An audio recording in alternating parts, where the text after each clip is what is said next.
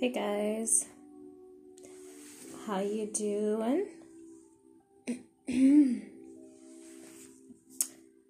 I hope this week has been kind to you. I hope you're doing all right.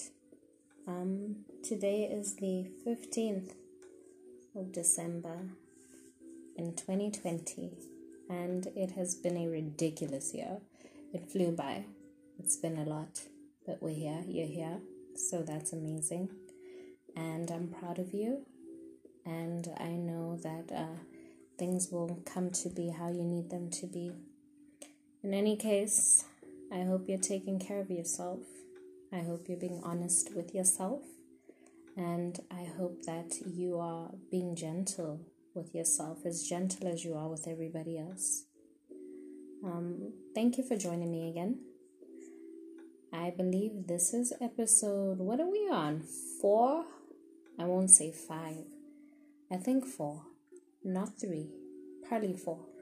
Um, so I'm grateful that you're here. I'm iterating again. I don't care about numbers. I think yeah, this is the second channel we have, and um, I'm just glad for the handful of anyone who appreciates this. I appreciate you. Um, Happy Saturday! No, it's not Saturday. What? It's Tuesday. I'm used to executing this at the end of a week, and It is a Tuesday. My week has been crazy, uh, hence the discombobulation. I've handed in my last assignment last week uh, on Friday, and since then, my things have not stopped. I still have obligations. But um, on my end, I've prioritized something quite unusual. I've made a point to not work. and that sounds a bit ridiculous and simple too. But um I told myself we're not working. Um and and you think that's easy to desist from. Um, but I, I'm telling you, when you are used to the consistent going in and executing things, uh, it's not that simple and you learn a lot about yourself. I learned that I have a problem with idleness. I used to think I like to chill and stuff, but I think I always preoccupy myself with something. And so I instructed myself to absolutely refrain. Um, the assignments are done. My other things will will take a few weeks before they're necessary. So I was like, we're not working now. In part, it's because of something I encountered a couple of days ago. It was a YouTube video of um, previously employed and other under sorry having beer. um, they were employed under BuzzFeed, and so the typical viral stories that everybody waits for. The title is "Why We Left BuzzFeed." And it was Kit and Joanne. I hope those are the correct names. But point is, one of the young ladies mentioned that I was dying. I felt like I'm fine, I'm functioning, I'm doing the things, but I was actually dying. And, you know, she got befallen by anxiety attack. She didn't know what it was. Um, and a therapist told her, hey, take a month off and I love the way she phrased it. She said her therapist told her, You can take a voluntary leave now, give yourself 30 days, take time off. Or you're going to take leave eventually, but it will be very tragic. Uh, it'll be something very serious. It'll be necessary, and it won't just be leave. It won't be vacation. It'll be a breakdown. And I had to think about that when I keep glorifying, executing things, doing things. I'm always hunched over a device trying to get things done. And yeah, I afforded myself, I'm trying to afford myself that time to actually just desist. You know, you want to get things done, things on your mind. It's like, I have time, I've done what's urgent. Let me just be and see what that looks like and it's very uncomfortable, by the way. um, so, yeah, that's what's happening snacks, rest, uh, fun, um, seeing people I care about. That's not very easy for me. I tend to really close off. It's mm, seeing people mm, for me is mm. all right so not working's been a thing on my end another thing is dating just a little bit i guess. Um not quite dating. I don't know what but um something that feels quite lovely. So i'm going to entertain that also and just be in it and not feel like ooh i'm having too much joy. Where's the stress? Let me find an assignment or something to pressure me. Um, so that's been quite lovely. Um, it's a time of change. The year is winding down, and I'm excited for things to come. And I'm also excited for things to come on your end. Um, my last concern, personally, I noticed um, I'm I don't dream anymore. I don't think I've dreamed I've dreamt in like a week. Uh, for me, that's not a always a great uh, thing. My dreams are important. My nature, my purpose, and all of these things. I need my dreams, but I'm also trying to establish a different relationship with my dreams, and because typically I interpret it as this idlozi, and there's something urgent to be shared, we'll share. And so it can be either way. Uh, not dreaming could mean, cool, you're on the right track, you got what we said. Or it could mean you're frankly spiraling in a direction where you're really throwing out everything we asked you and taught you. But I've been trying to fervently, especially after executing the things I had to execute, um, definitely make sure I'm honoring what I'm aware of and not just kind of idly pretending I don't understand. Uh, so that's where I am with that. On that note, darlings, first thing I want to start with, we have about five or six segments actually. Um, but I wanted to indicate that this will be an installation that's highly engaging, a bit, you know, scholarly in a sense, uh, about government and social contracts and culture and socialization. I don't know how intermingling you find those to be, but I thought this could be quite cohesive. I made little notes here uh, to try to organize things for cohesion and make sure we are following in a sense that makes sense. Sense that makes sense. Oh, okay. So please get your snacks, get your drinks, tell your babies to go. I don't know, what do they watch? Pe- uh, Peppa Pig? What, what are the kids watching now? I'm so behind. I'm so, so behind. Um, but yes, tell them to give you a minute. Um, we're gonna talk about some things that are quite interesting and then some things that I think are quite important. Mm. Mm, mm. Mm. Right.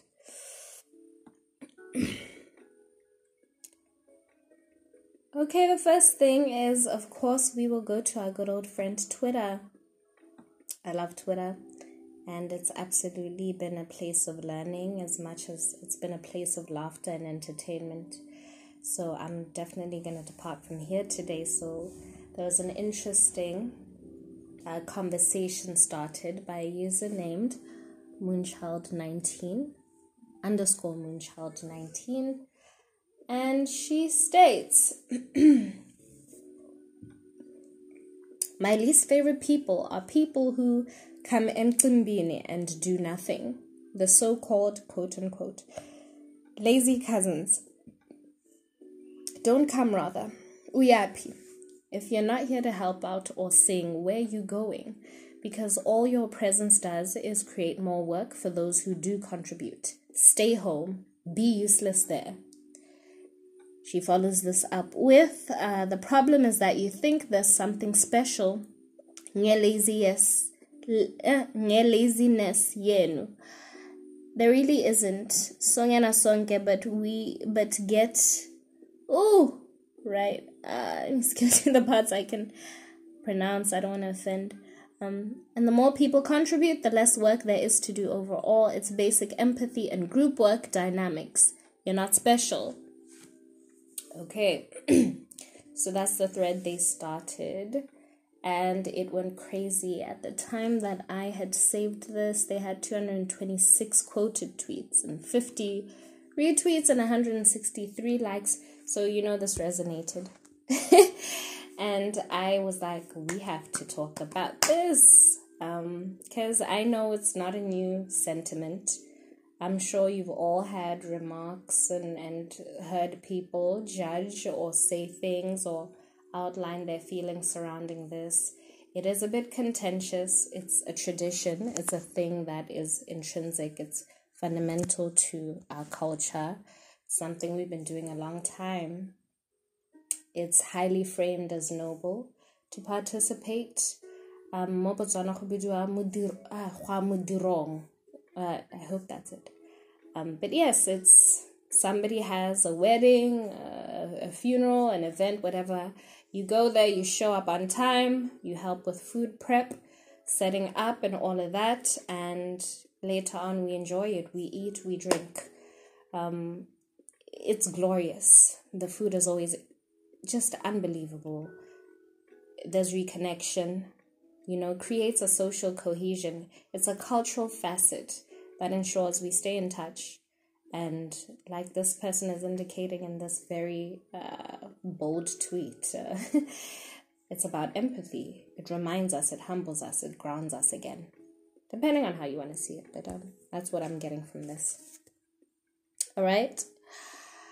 Um, I'll get into the question this brought up for me afterwards, but let's get into these spicy responses because as usual, people had a whole lot to say in response. And so, again, just like last week, I made sure I did not read these responses. I'm going to go through them with you, and hopefully, you can email me. So, oh, the email. So, the email is more about you pod at gmail.com. More about you pod at gmail.com. Let me know what your thoughts are on this what you want to discuss and let me know what you think of what people are saying in this regard. So, first response. I already know there's going to be so much messiness here. So, Tia Matsime says, People are being so snacks on this tweet. Um, you are not the one who is being forced to do something. You are not the only one who doesn't want to work. Huh, okay. Uh, the next person, M. Bla- M. Busi, says, That's why I stay at home, because I can't. I'm only energetic when I'm at work. I'm not domesticated at all. Crying emoji. The next response um, just says, I'm staying, I'm not staying home. the crying emojis. Next response is, I'ma definitely be useless at them because I'm not helping Shem kodwa okusalayo i'll attend right? So this person's like i'm coming. Um the next response comes from ooh i hope i say this correctly zamaklubi uh, you know, Tswana Twitter is very intermingled with essays, so I think it's important we embrace learning how to pronounce this. But Zama Zama Ubi says there are people who really I skated over that pronunciation. There are people who really sit and do nothing. I always know that someone, some aunt is going to send me in and out of the kitchen at least 400 times, so might as well pretend to look busy. Okay, yes, and there is, I agree with that. There's an aunt who has diabetes that they conveniently remember. Komudirong, who feels like, mm, mm, it's a until eh, Ginger do this for me, and you know, it's like, come on. Okay, anyways, we'll get into that. Next response is from Formerly Orcs. I like that username. Formerly Orcs, the healer. Hmm, I like this name. Arabic people also complain that when we don't pitch and hold it as a grudge against us and our parents. Lamau. Okay. Next response um, says, I'm so sorry. I respect your enthusiasm, but 99.9% of the time, I didn't ask to be there. Like, believe me, I wish I didn't have to come and take up your space. Ooh, okay. Next response. I would if my mother would let me. Hello. The next response, uh, they are such a pain. They are such a pain in the ass. They ruin everyone's mood. Food. Next response by Dazzle Them Baby. Ooh, I like these usernames. I'm sorry I can't be the cousin that reads obituaries and has a law degree and still help out. Am I making sense? Ooh, this is heavy. All right. Um, the next response is, "I'm sorry, but I won't be forced to do anything." That's Umlungisi Prince.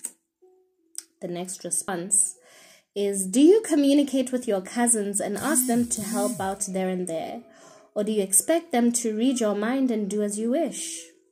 Hmm. Okay. The next response is, "Why not hire a catering company and a church choir?" I feel like I pronounced that wrong. Okay and a church choir. All right. Uh, next response is from Fifi's Peelman one. Uh, that's why I don't attend anything because I know I'm lazy. Hey, truth. the next is tit for tat rule. If you have events and fold your hands, do likewise. But personally, I don't like breaking my back at these things. I wash dishes, peel green pepper, and make tea emoji with the blowing nose.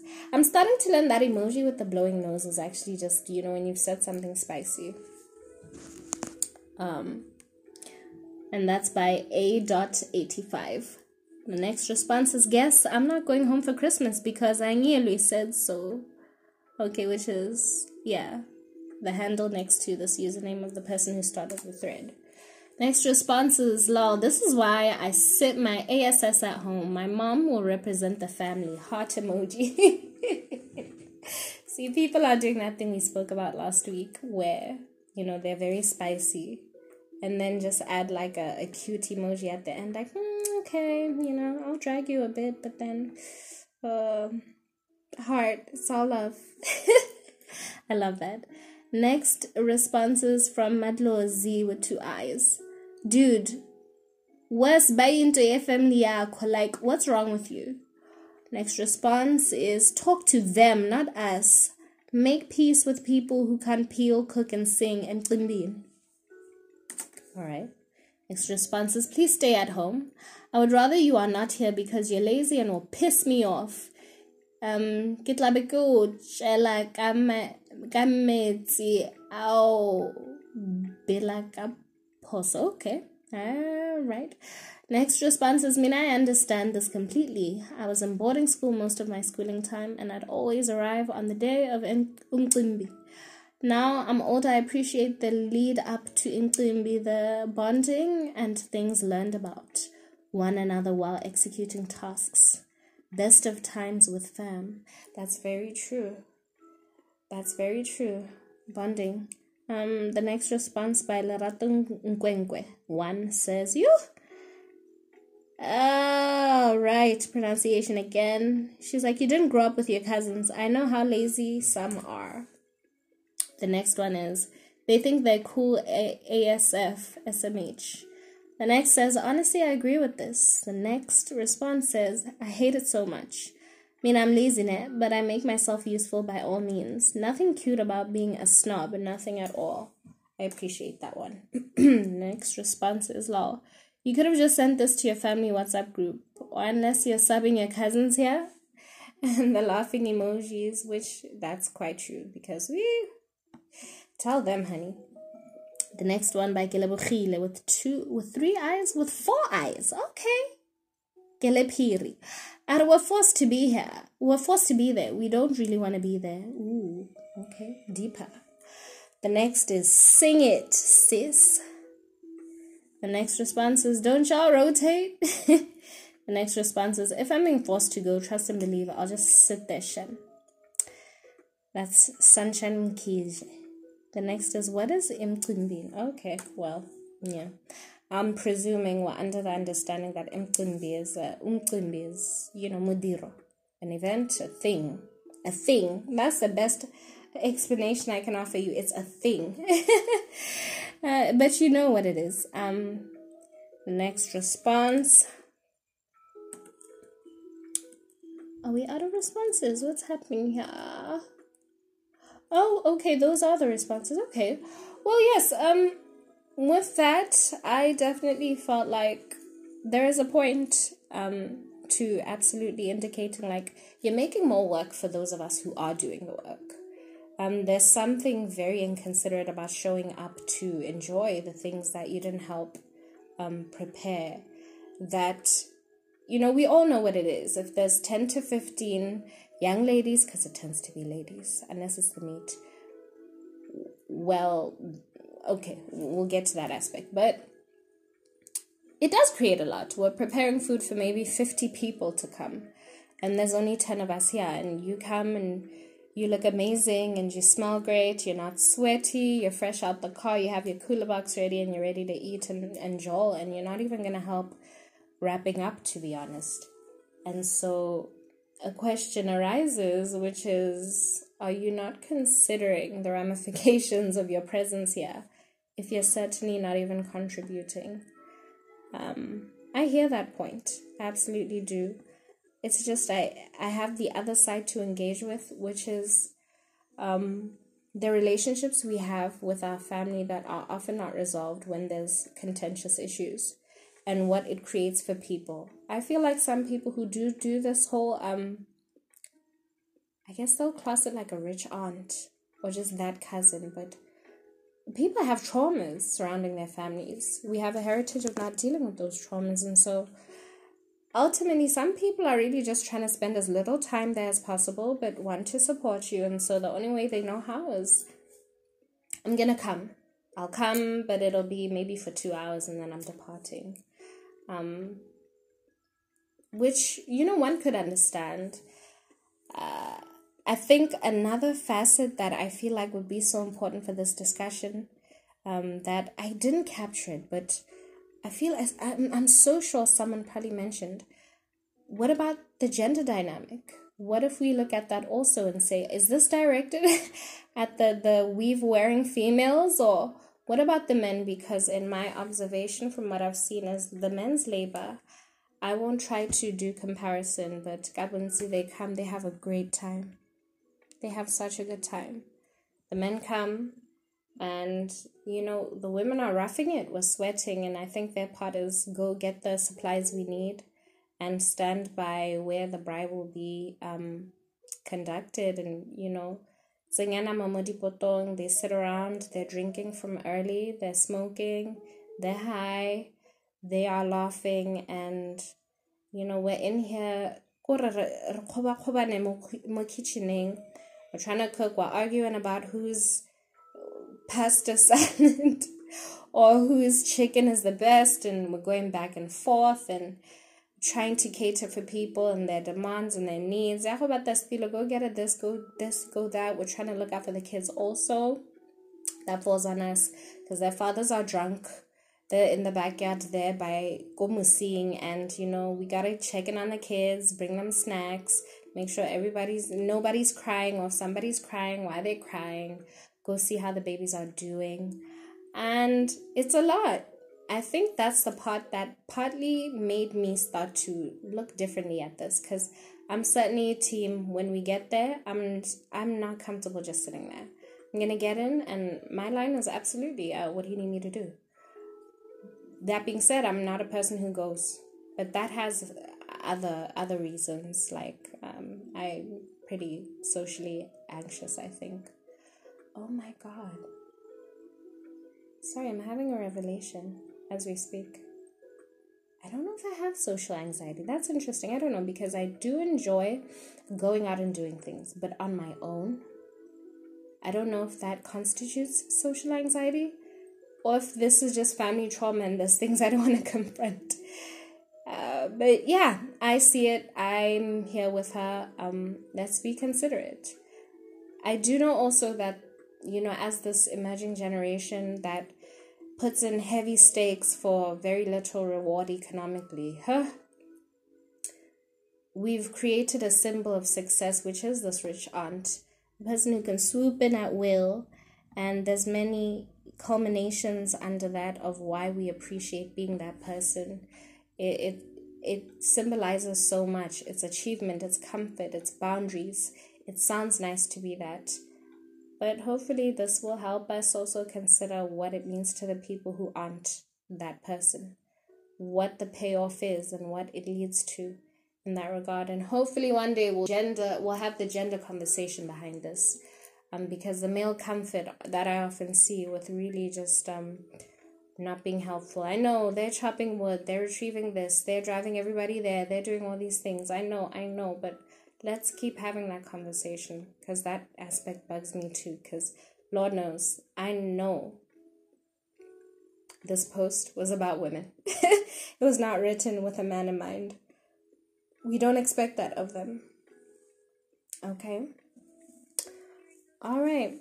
So, I hope you enjoyed that Twitter segment. We're going to come back and I want to get a little bit into the gender aspect we spoke about, but it will be an aside actually about female criminality. I say this also because I need to pee, drinking and peeing. So I'll be right back and thank you for listening. Um, yeah, join me shortly. Hello, beautiful. Greetings, children of the sun. Welcome back. Hope you're still good. Hope you still have your drink or your snacks or your pet in your lap. I don't know. Hopefully not in the house because ooh, mm mm. It's a montu. It's a Mm mm. I don't know why we're doing that, but it's your home. Well, I hope it is. Damn, but I hope you're well. And let's continue. Right. The next segment I wanted us to get into a book I read and found very interesting. It's by a criminologist based in South Africa named Micki Pistorius. And what they do basically is they contextualize their understanding of crime statistics and patterns and trends. And they had an interesting, you know, observation, very inductive outlining of female criminality. The book is called Female Killers by Micki Pistorius. That is M I C K I Pistorius, uh, like the guy who shot that lady, right? All right. So, I think what I appreciated about this document, this book absolutely gave me more understanding of why women commit crime. Um, it gave me an understanding of, myself too. Um, I believe, was it Jordan B. Peterson? I admire that man, by the way who just said um you need to engage with the darkest parts of yourself so you are, know what you are capable of. I am a person who has anger issues. I have resentment issues and a lot of built up things that oh lord. Um so I need to know what I'm capable of. When I think of things, when I see things, when I hear stories and I nod a little bit, I need to know why it resonates. and protect everybody who's um who's involved in the situation and just not naively deny that I too am human. I think a huge trend that's come out in crime data is absolutely that nobody who commits gruesome crimes, not nobody, but it's not often that they woke up and decided to embark on it. But if we naively decide it's just not us, it's so far from us, we will become them. so it's great to know, okay? If you don't appreciate him coming home three days later um, and he didn't tell you why, well, hey, come on, get it right because you know what you're thinking of. Not to say you're thinking of anything ridiculous, but know your triggers, know what you really are not able to handle, and get away from it if you can. See, I'm sitting here talking, I want to learn this too. I can't wait until I enact these things I talk about. Uh, but yes, I'm still a student in life. So let's get into some of the insights from the book Female Killers by Micki Pistorius. Contextualizing female crime, specifically in regards to killing. Uh, so the insights include the fact that I made notes here. It's within the Judeo Christian framework that um, essentially a woman was a Decepticon, a woman was a betrayer. she was um, a figure of deviance. and that was the figure Eve. Okay, so that's a very traditional idea that women had. That was the first instance that, um, at least religiously, in terms of the Bible, the Christian Bible, that we encounter women as deviants. Okay. Um, so there's this idea that was enforced upon women gender wise where they were being kept indoors. Um, and the fact that this contributed to them not being exposed to situations which could, which could awaken temptation to commit crime. So that's an interesting consideration for me just because I'm thinking of how we like to presume that women are these angelic, great people, but what room have we had to commit crime? How exempt do we think we are from from doing that? Uh, if we had the rain, the range, the resources, would we also conduct ourselves the way our counterparts have? Hmm. Next, she says the Victorians linked female criminality to sexual perversion. Uh, this is interesting because it trickles into queerness and ideas there with how society handles non traditional presentation or attraction. And there's a, a, pathology that's always attached to the unfamiliar. And so it, it's obviously very predictable that women acting in a way that's not very Judeo Christian would have been ascribed to some kind of deviance sexually, you know. Uh, the next consideration was the inclination to link criminality to sexuality and how it dates back much farther than Victorian times and might even be seen as a remnant of the biblical Delilah who betrayed Samson Right. So the Bible obviously has different albums. There's different installments of that document. Um, I guess I don't know what the Christians are there doing. Are y'all picking the one you appreciate? What happens? Do you ignore that other ones exist? How does that work? Do you just buy the one that's closest to you and go by that? What about the tens and tens of installments and, and all of these things that are relevant? Do you ignore that? How does that work? How do you engage with that? Because as it says, this figure, the Delilah, I know there's also the entity Lilith. They keep getting conveniently excluded from these tales, and obviously, they are all these deviant BITC H's who are dangerous and they're witches, and one didn't want to have a child, and the other one was this and this. Pathologies of gender and how we consider women who are not acting in accordance with expectation. I love this. I love this uh, idea of the biblical Delilah. I like this. Uh, women who deviate uh, excite me.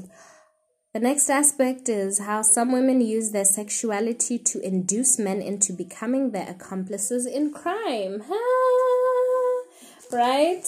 You know, when you have a young man who is not very uh, bright or, or self assured, who you know you can leverage some things over and get involved in something. So that's a frequent one whereby, you know, a woman can convince a man to participate really in her endeavor of crime. I like that uh, that observation. The next one is female biology um, being used as a compass for signs of criminality. So I think that definitely relates to procreation and whether or not you can bear. If you can have ch- kids, you know, you are just a Madonna, you are a Mary, you are a hailed saint. But if you are infertile, something is up. You are either a witch or bewitched. Especially if you express the sentiment of really not giving a damn about having kids, which I'm currently undergoing. Um, it's interesting, actually, as a person who I identify as child free, having to reassure people I'm not going to harm your kid though. I just don't want to make one at this point in my life. I'm not counting it out like, oh, I never will. I know I likely will, but right now I cannot be asked to give a damn about having a human. The next consideration was harassment is a highly significant reminder to women that paternalism accrues only to women who conform to a sex role which requires obedience to men. Mm. That's powerful. So, paternalism, the protections of patriarchy, the vestiges that our mothers, our grandmothers, you know, uh, to some degree, not voluntarily. I'm not trying to make it seem very simple and like, oh, they just made foolish choices. But I will say um, there's a participation in the patriarchy that does benefit us. And I think it's why a lot of traditional, much more grown women perhaps just fervently abide by it. They want their husband who fixes things, who who who, who uh, gives protection, who sorts out her emotional uh, chaos and, and they need that. Whereas the emerging generations are really just saying, look, I, I'd rather not. No thanks. I'll be fine, actually. Um, I like that. Women who conform to a sex role which requires obedience to men. And we've seen that. We've seen that a man can give you much favor until you are not acting in the capacity that benefits him directly. So, whether that's giving him sex, whether that's um, boosting his image and being seen with you or associated with you, or whether that's just the companionship and being a bosom that's there for him to cry on when he makes these self inflicted mistakes. Um, the moment you don't do that anymore, there's a demonization and you're just banished from his kingdom of women he'll protect. We speak a lot about that in, in feminist um, literature about how patriarchy discards everybody who doesn't participate. Like you think you're in the club, you think it's for you, you love the institution, act out a line one time and see how much it cares about you. Okay, the next consideration was it is time that we recognize that some women are quite capable of committing violent crimes simply because they want to. Boom. There we go. I love that. A couple weeks ago, somebody asked, Hey, why do women cheat? And a lot of people spoke about, well, men cheat and these are the conditions and we need this and we need that. That's true. But in addition, sometimes we actually do have, as women, the capacity to just be very um, we have criminal instinct too. We have these tendencies too. Womanhood does not prevent us from that. Uh, all right, so the first chapter of this book, Battered Women. So, for centuries, men had the right to abuse and beat their wives. Okay, I want to indicate here as we speak about the whole for centuries thing. This does not center African black women. So as we speak about this whole for centuries thing, I'm not I'm skeptical about how much this applies to us, um, to black African women, black African young girls. Um, but I guess in the Victorian sense, I guess that timeline, the mainstream timeline of what centuries were, will take that. The next consideration is since a man was held accountable for his wife's beha- misbehavior, he had the right to chastise her I love this. Um, in my course, so classical um, sociological theorists, Auguste Comte was based in France. He had an observation whereby women were not even considered citizens in France. By that meaning, you are not adult enough to be counted, to vote, or to be held accountable. If you do something, clearly your man is out of line. It's he falls he falls on the stake on behalf of your mistakes. And you can see in that dynamic how there's a duality of wow, so much protection. Whatever I do, it's not up to me. I didn't know better. I'm just a woman. But there's also the stripping of agency because, frankly, you can't really do much living under a shadow, can you? he had the right to chastise us. So that justified this abuse. Um, remember, we're under the chapter of battered women.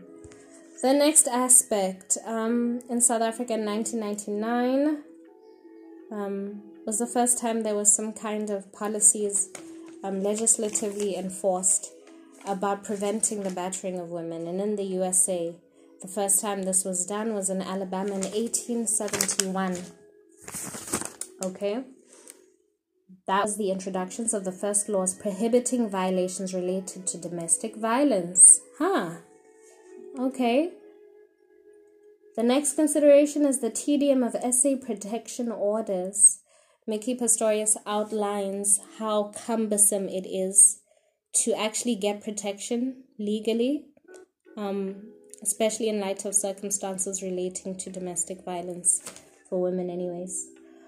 Um, the next is male. Many male abusers experience protection orders as challenges and are infuriated by them. Hello, familiar with this. Absolutely. I am familiar with going to a police station asking for protection, and they just told me, go back home, we'll come shortly, and they never came. Um, but even the idea that I did that aggravates the situation, and it changes how people look at even reporting. But I'm sure we'll get into that. The next consideration. Micki indicates how within the first month of implementation of the South African Domestic Violence Act, 15 women were killed by their abusive partners shortly after protection orders were served. So that speaks a lot to the psychology of what goes behind males and how they well well the abusers i'll say that let me not say males abusers male abusers and how they perceive a protection order it's like oh okay you're playing with me okay um and it's a huge leap it's a very huge leap to go from being highly upset or feeling offended, even if you can, to killing. I'll indicate 15 women were killed by their abusive partners shortly after protection orders were served. Within the first month. That's not a femicide. I don't know what else could be. Um, the next consideration is these women grew up in a similar environment and know no better. The next is childhood patterns may be repeated in adulthood, perhaps in a misguided attempt to resolve them. Hello. Absolutely, we do that in all facets of our lives. We mirror what we grew up seeing, whether or not we even approve of it. We, we, we literally reenact that. The next is too many women still hope that their good their good conduct will rectify their partner's unacceptable behavior. So that's the echo of the Victorian idea that how I behave will be how I'll be treated. And uh, unfortunately, that's not true. The next is abusive men as are, are ordinary individuals who harbor traditional expectations of their partners. Okay, I guess that's the aspect of not thinking that these exceptional human beings who are so different from all these other men. The final consideration I'll do for this chapter because we have to move on. Um, these men deal with stress through violence and abusive men refuse to discuss their emotions. I didn't do this chapter justice, obviously, but I'm hoping you'll go in and have a look at that and engage a little bit with what is happening there by female crime as to the case of battered women. Um, and so, wait, the final note here in this chapter is murder triggers the frequency of assault, forced sex, the man's intoxication, alcohol and drug abuse, threats by man to kill, among others. So, those are a few indicators that mm, something is very dire here. All right, next chapter. The next is called Children Who Kill.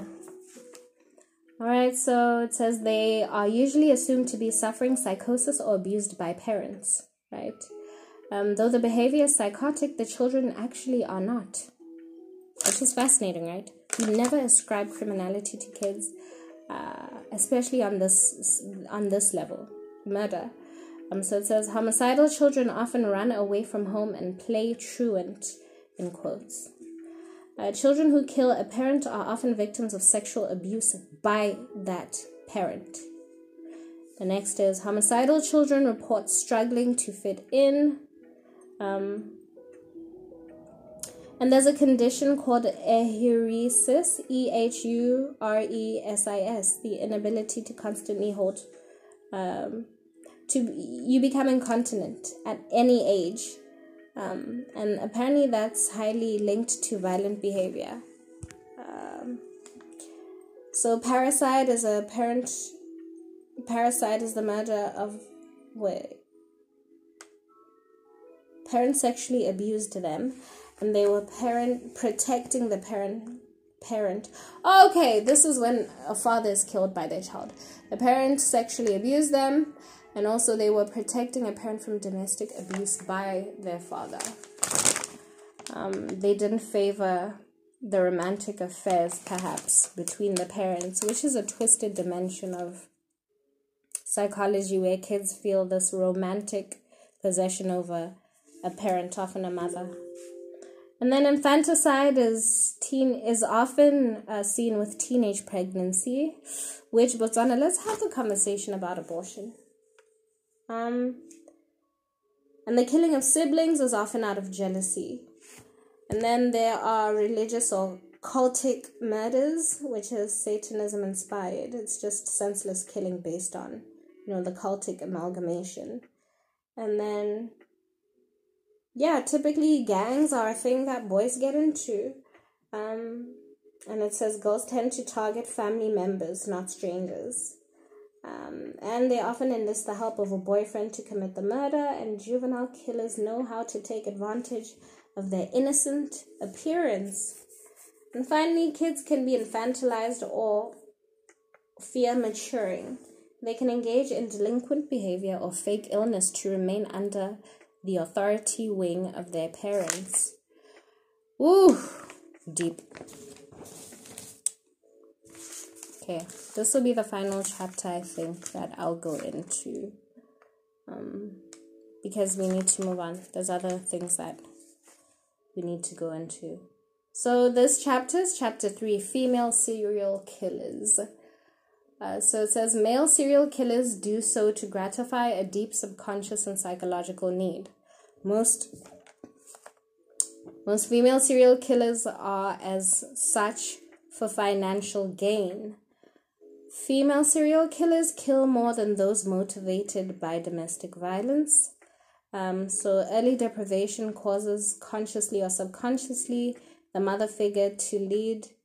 Um, okay, early deprivation caused consciously or subconsciously by the mother figure may lead to her son developing into a serial killer. I've heard about that a lot. The relation between how males experience their mothers and their likelihood for criminality high causal causal relationship there apparently. Um, so Maslow, uh, the guy who established the hierarchy of needs, he explains that should there be should their security needs not be met, uh, the organism may equally well be wholly dominated by them. Boom, that speaks to me. Because you know, when you need something, it's the only thing that preoccupies you. I really felt that says many female serial killers marry affluent men when they identify as protectors who have the means to keep them safe and spoil them as if they were children again. Mm. So, this is highly characterized by an initial childlike desire for security and protection.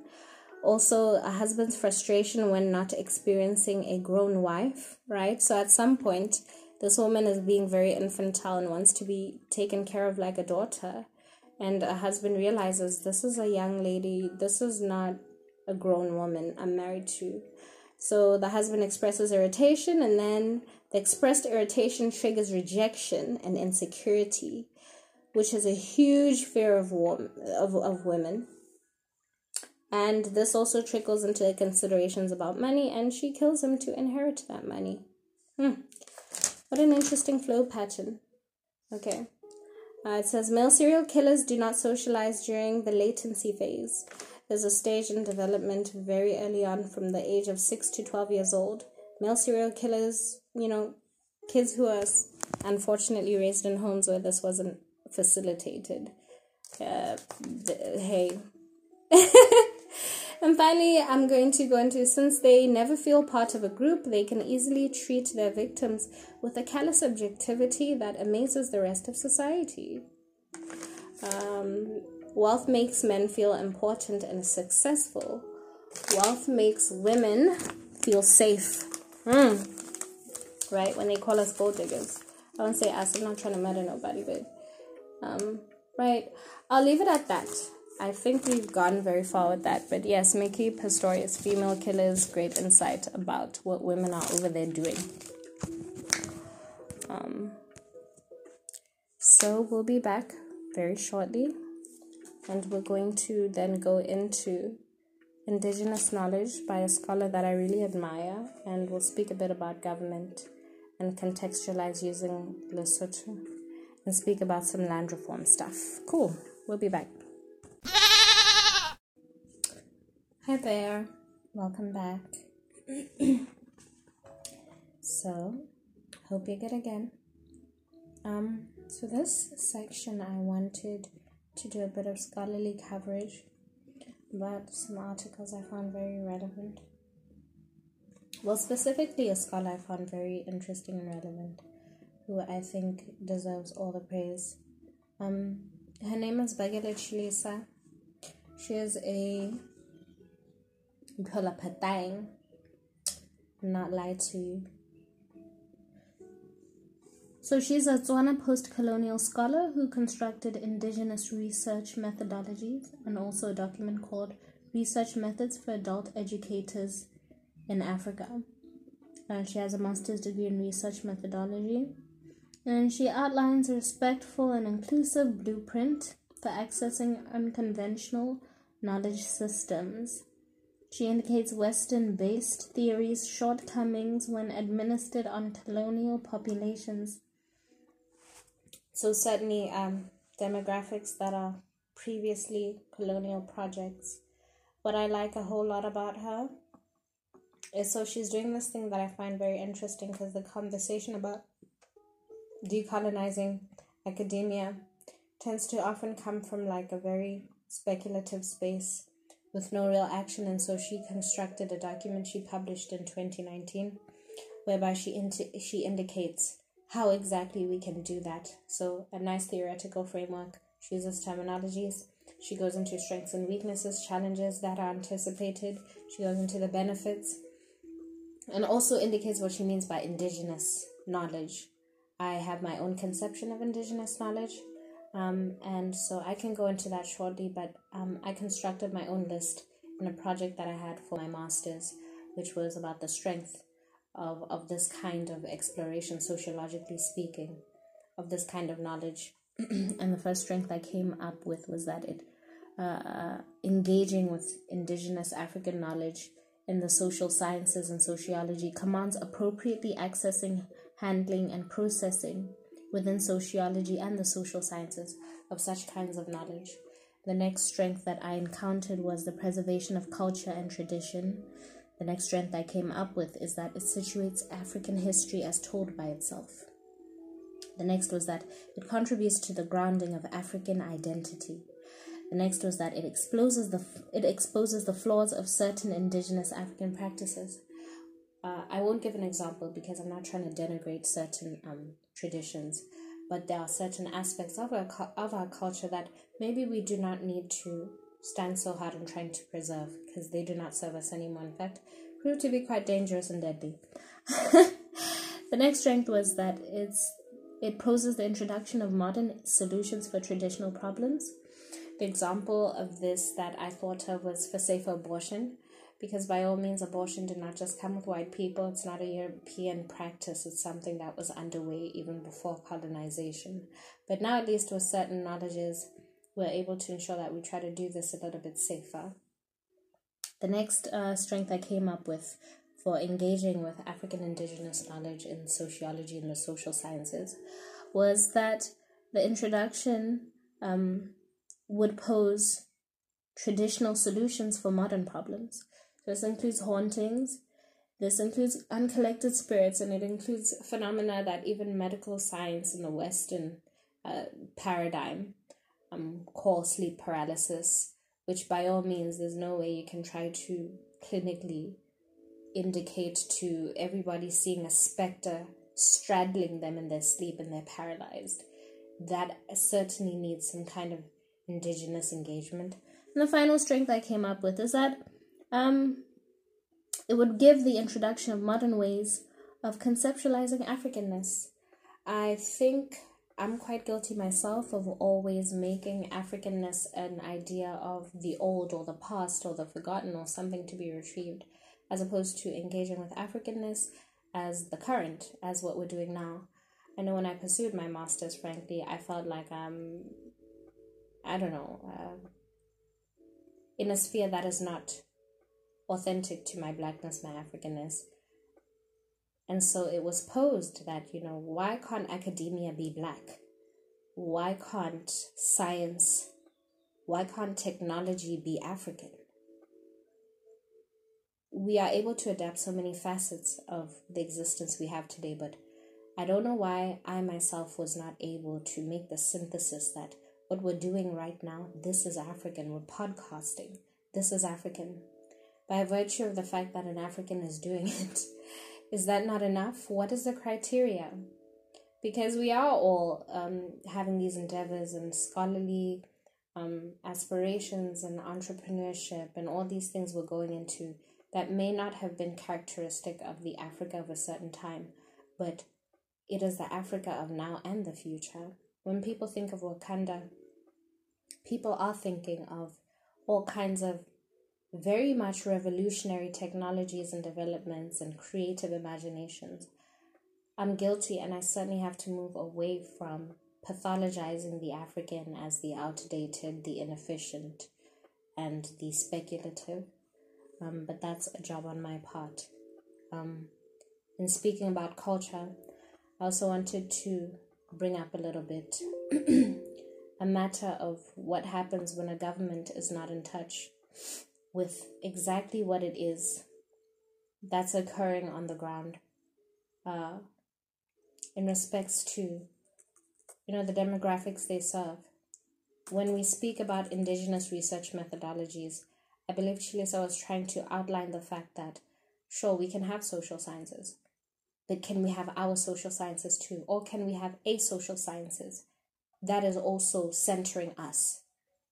Um, so i appreciate that and so, in focusing on land reform, I know typically that um, resonates in the context of South Africa as a really very contentious or radical process. Um, but Lesotho was an interesting case that I looked into, whereby it proved that it had a more gradual, less contentious progression, but absolutely still manifesting as having certain issues. And when we wrap up, I'll go into the debt of a government and the government effect and what we can actually, what was supposed to be demanding from a government. Um, so, in terms of the Mountain Kingdom, Lesotho, um, I just kind of discovered how uh, the topic of land reform has been a frequently contentious topic spurred by varying combinations of disparities in socioeconomic outcomes, sustainable development prioritization, and racial discourse, among others depending on the geography. Countries within the Southern African Development Community umbrella each uniquely grapple with their histories in relation to colonialism, poverty, and political instability, which compromise the delivery of effective land reform that delivers on sustainable, optimized rural development. And in the case of Lesotho, the prevalent land tenure system is being indicated by scholars, economists, politicians, researchers as the cause of resultant land degradation that renders rural communities oh sorry i'm burping i had beer unable to produce and sustain their livelihoods why does this matter? Well i'm trying to get into the idea of the social contract and the answerability of a government and how when that is interrupted you have outcomes like the one we'll speak about shortly towards the end. I concluded that um, in the era of rapid globalization um, what would uh, sorry what is starting to manifest is um, the global south quote unquote uh, our countries southern african countries are engaging in development partnerships with the global north and doing all these things and signing on for aid and all these other things that I'm not an economist. I don't know about that. I'm also not a development specialist. But I feel like one indication that came up for me in looking into the literature behind this was that Southern African nations, not just Lesotho, must be aware that we have a unique set of our own circumstances that may not align completely with the objectives developed nations have. And nations like ours, Botswana obviously, and Lesotho surely, we should not deplete ourselves in attempts to keep up with foreign ideas of what development is. I feel nervous saying that just because my understanding is development typically means forward. And then I have to call myself out and say, well, why aren't certain uh, forms of development not seeming like they are forward? And clearly, I've inherited ideas of what forward even means. But with that, we have seen nations disrupt themselves, compromise themselves, trying to be states that they are not, nations that they are not. A lot of scholars in my review were indicating how Lesotho needs to really focus on the one area about its land degradation because it actually is a geography that is very fertile for farming and agrarian livelihoods. Um, but because the elite, perhaps, or the bureaucratic leadership, and perhaps um, foreign uh, investment don't give a damn about that really. It's become compromised because there's no emphasis on ensuring that that is protected. Um, so I'll close off on governments and then we'll speak a bit about the mass gathering that happened last week.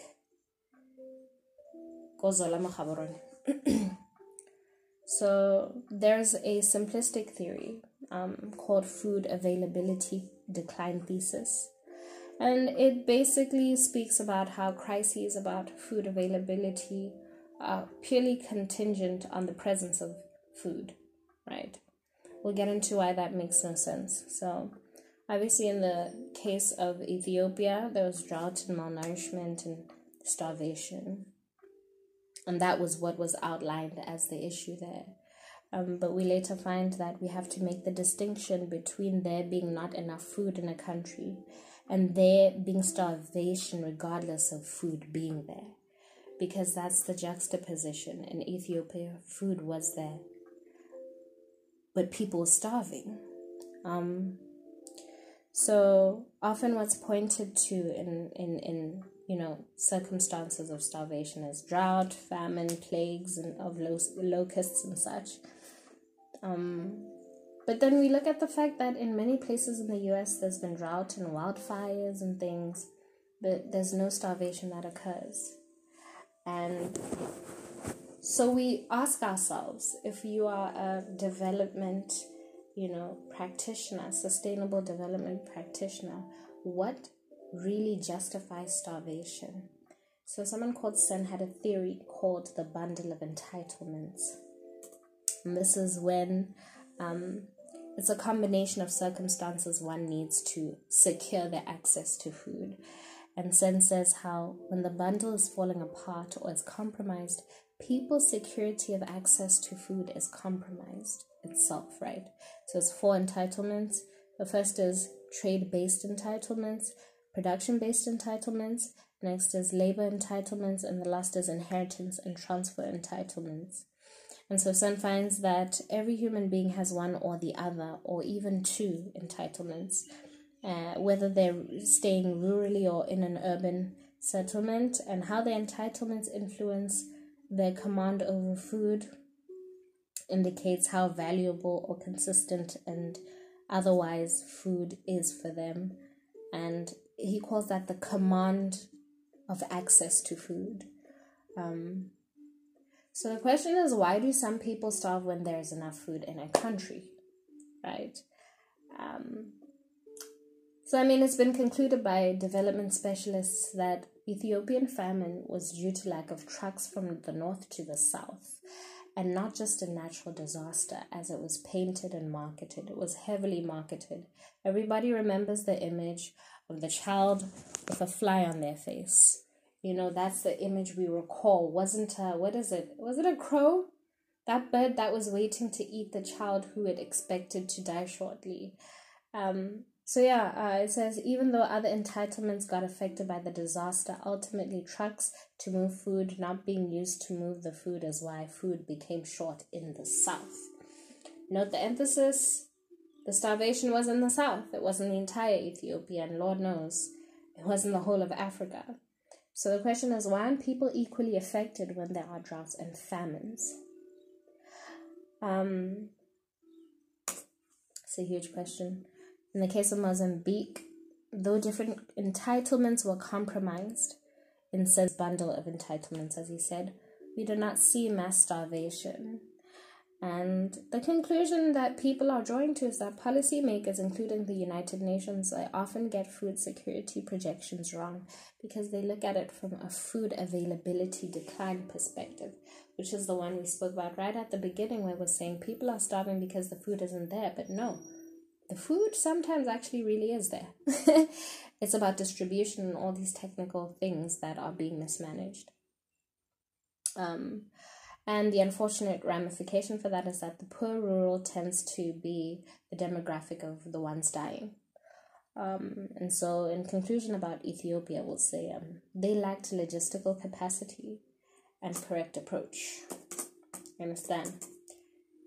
Those of us who recall those pictures and they'll feed the world and the imageries and the videos and Michael Jackson and like 20 artists in a music video showing hunger in Africa and all of this that was the idea was that we need to send aid we need to send this. So a question comes up for certain nations perhaps including botswana because we have a whole lot of land out here. And a question is who wants the land? Um, do the kids of those who own or get land even intend to continue farming? Because farming is something that it takes decades to really thrive. It can anyways.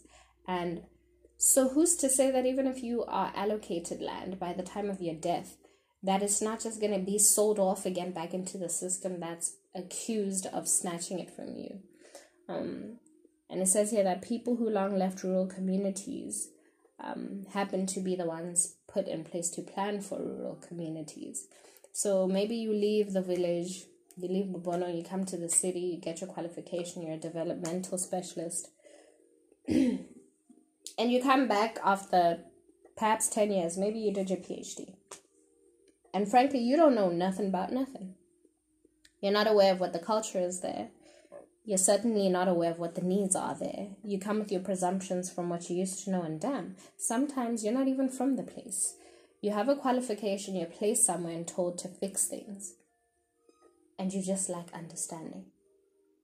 So, in the case of Bangladesh, um, Women always had the role of grinding wheat into flour. And so, what aid programs did is that they brought grinding machinery.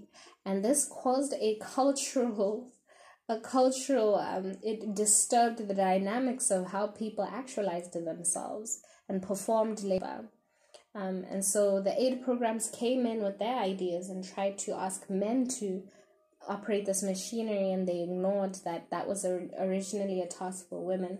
And also men did not care to do it because they looked at it as a task for women still.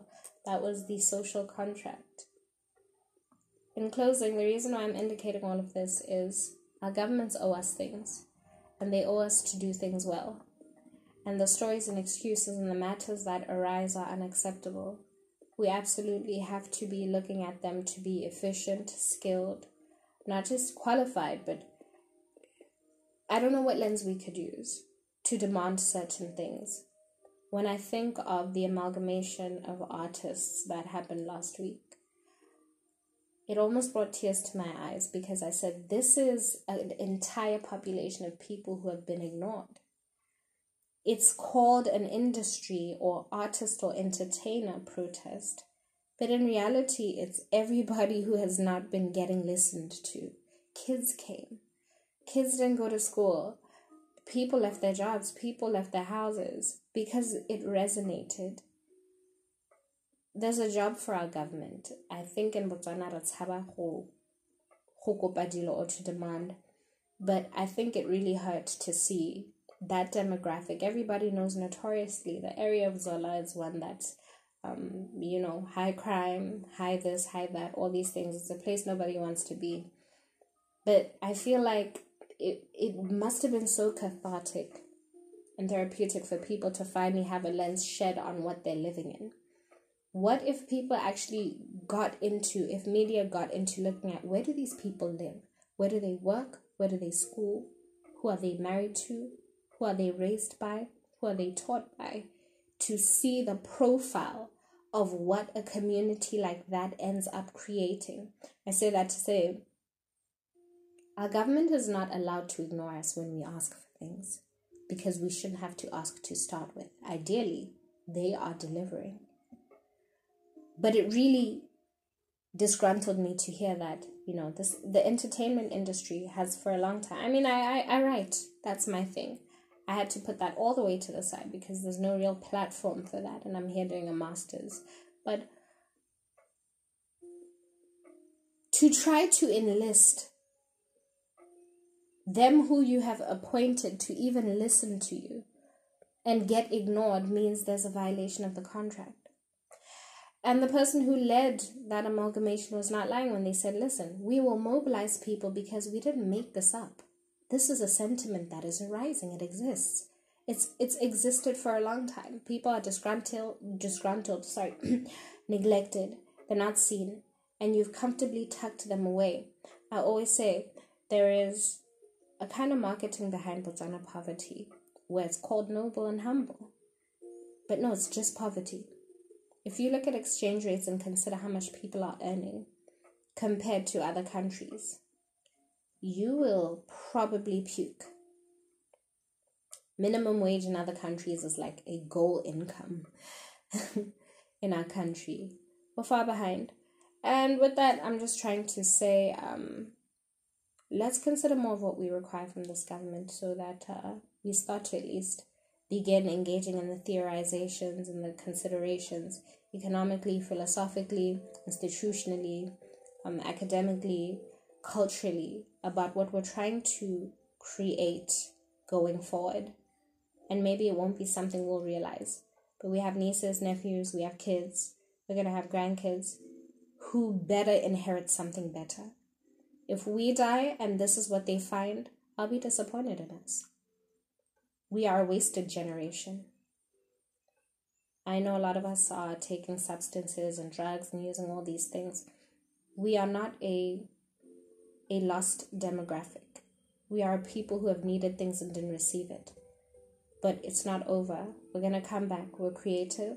We're very informed, we're educated, and even when we're not, we're wise. We are learned in various fashions. We are in touch, and we know what it is to not have things. That is absolutely going to make us transform this entire country. On that note, um, I'm getting emotional.